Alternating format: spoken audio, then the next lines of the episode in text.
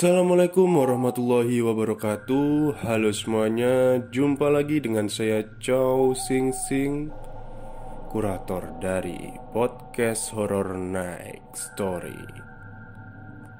Baik, seperti biasanya pada malam hari ini Saya kembali dan akan menceritakan sebuah kisah-kisah mistis untuk kalian. Dan kisah kali ini datang dari Toraja. Dari Mbak Yanti nama penanya ya nama panggilannya Mbak Yanti dia menceritakan tentang keangkeran yang dialami di sekolahnya waktu SMA seperti apa ceritanya? Mari kita simak.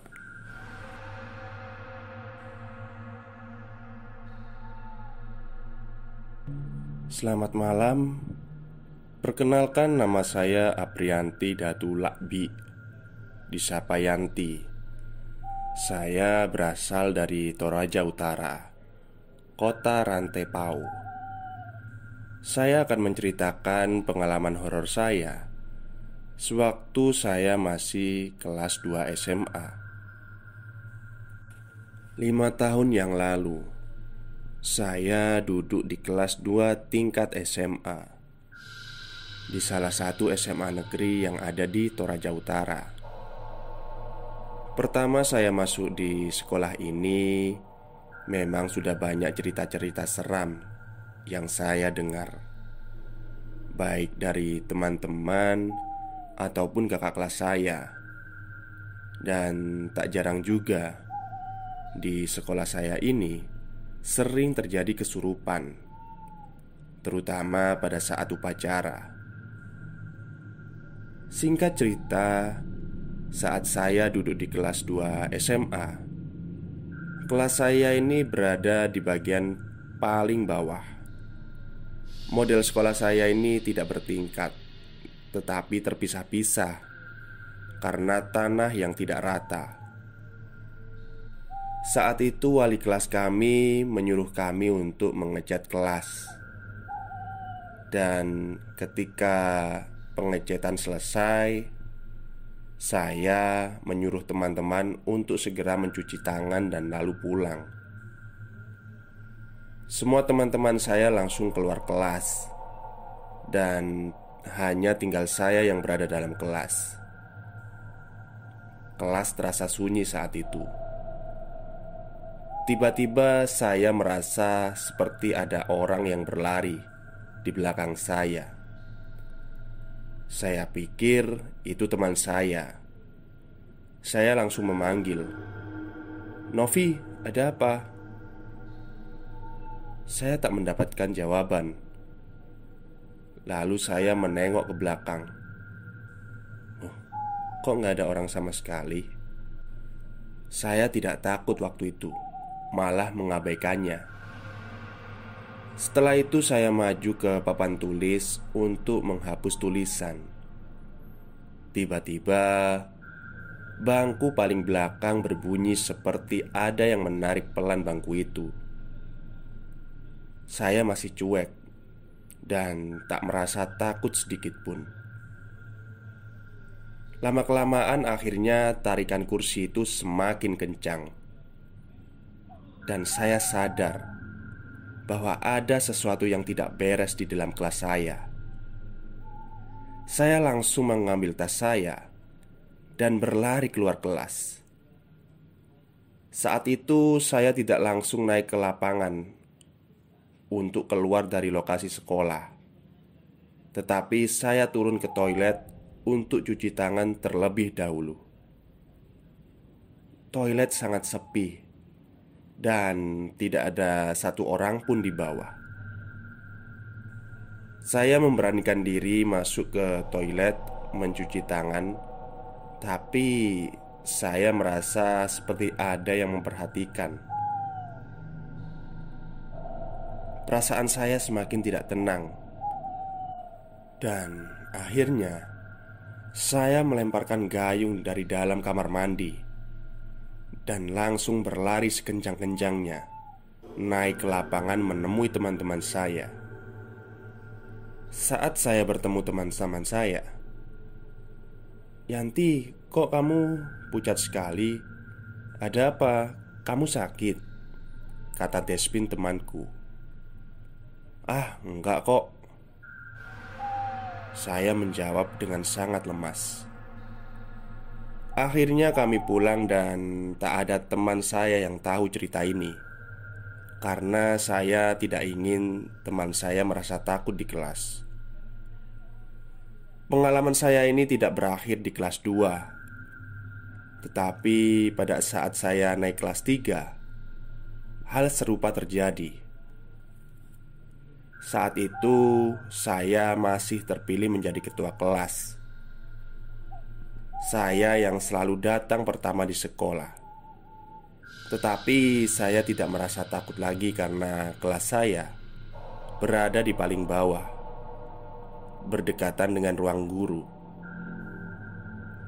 Saat itu, tepat pada hari Jumat, saya datang paling awal ke sekolah, menyiapkan dan merapikan segala sesuatunya. Sebelum proses belajar mengajar dimulai, keadaan di sekolah pada saat itu sangat-sangat sepi, berkabut karena sekolah saya berada di ketinggian. Jadi sekolahnya Mbak Yanti ini berada di ketinggian dan kalau pagi itu masih berkabut. Ya, seperti film-film kuil Shaolin gitu ya. Oke, kita lanjut cerita. Waktu itu jam menunjukkan pukul 6 pagi. Tetapi semua kelas sudah terbuka. Saat saya tiba di depan kelas, saya agak ragu dan cemas untuk masuk ke ruang kelas. Sepertinya kaki ini enggan untuk melangkah. Akhirnya, saya memaksakan diri untuk masuk ke ruang kelas.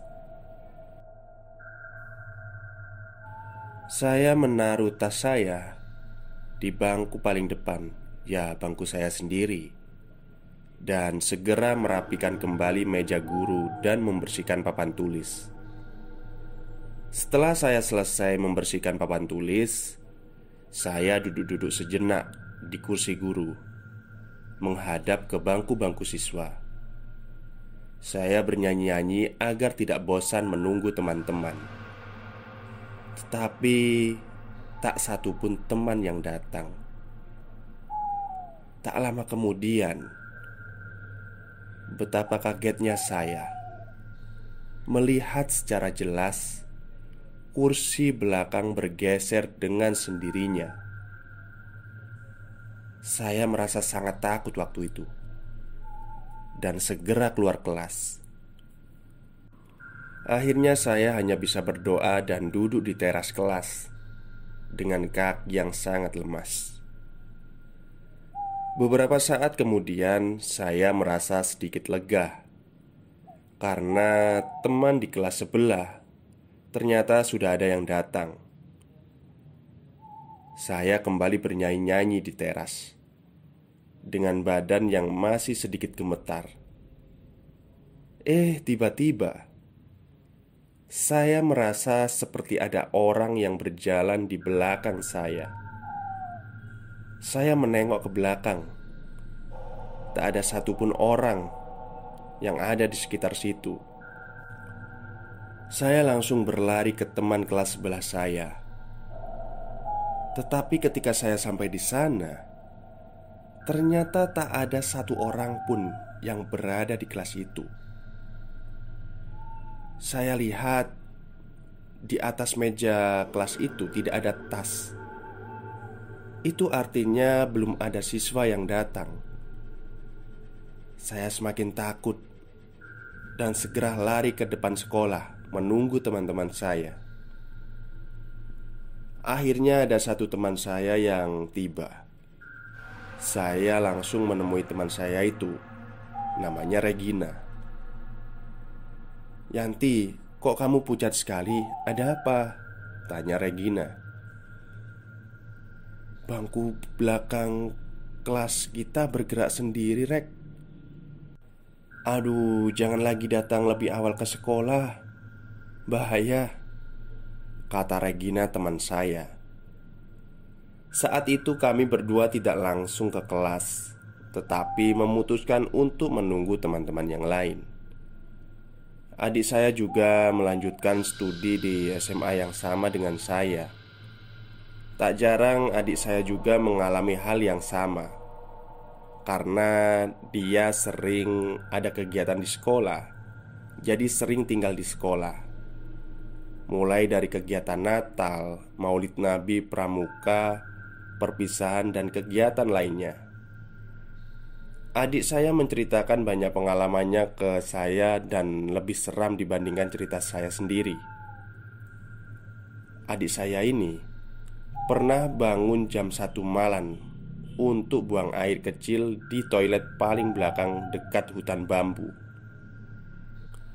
Ketika adik saya melewati lab biologi, dia mendengar seperti ada barang yang dilemparkan dengan keras ke lantai.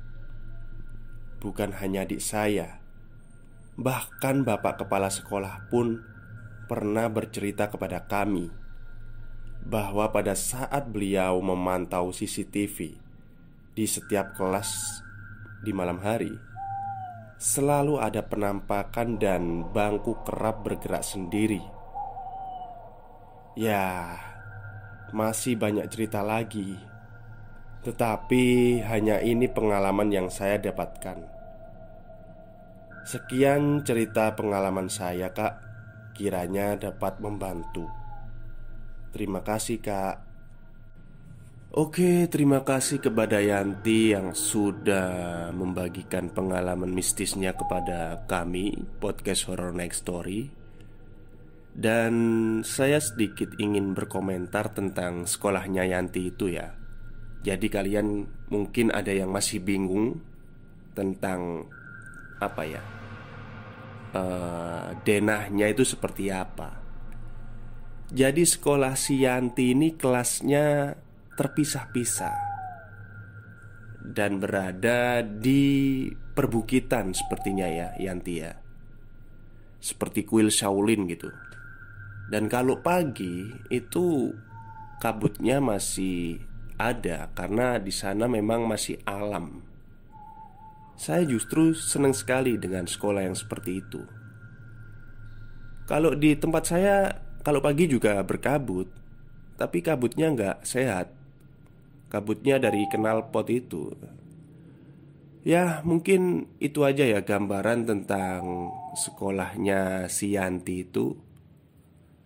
Jadi kelasnya terpisah-pisah bukan tingkat Terpisah-pisah karena kontur tanah yang ada di sana tidak rata Oke, itu saja cerita dari podcast horror Next Story malam ini. Semoga kalian terhibur. Selamat malam dan selamat beristirahat.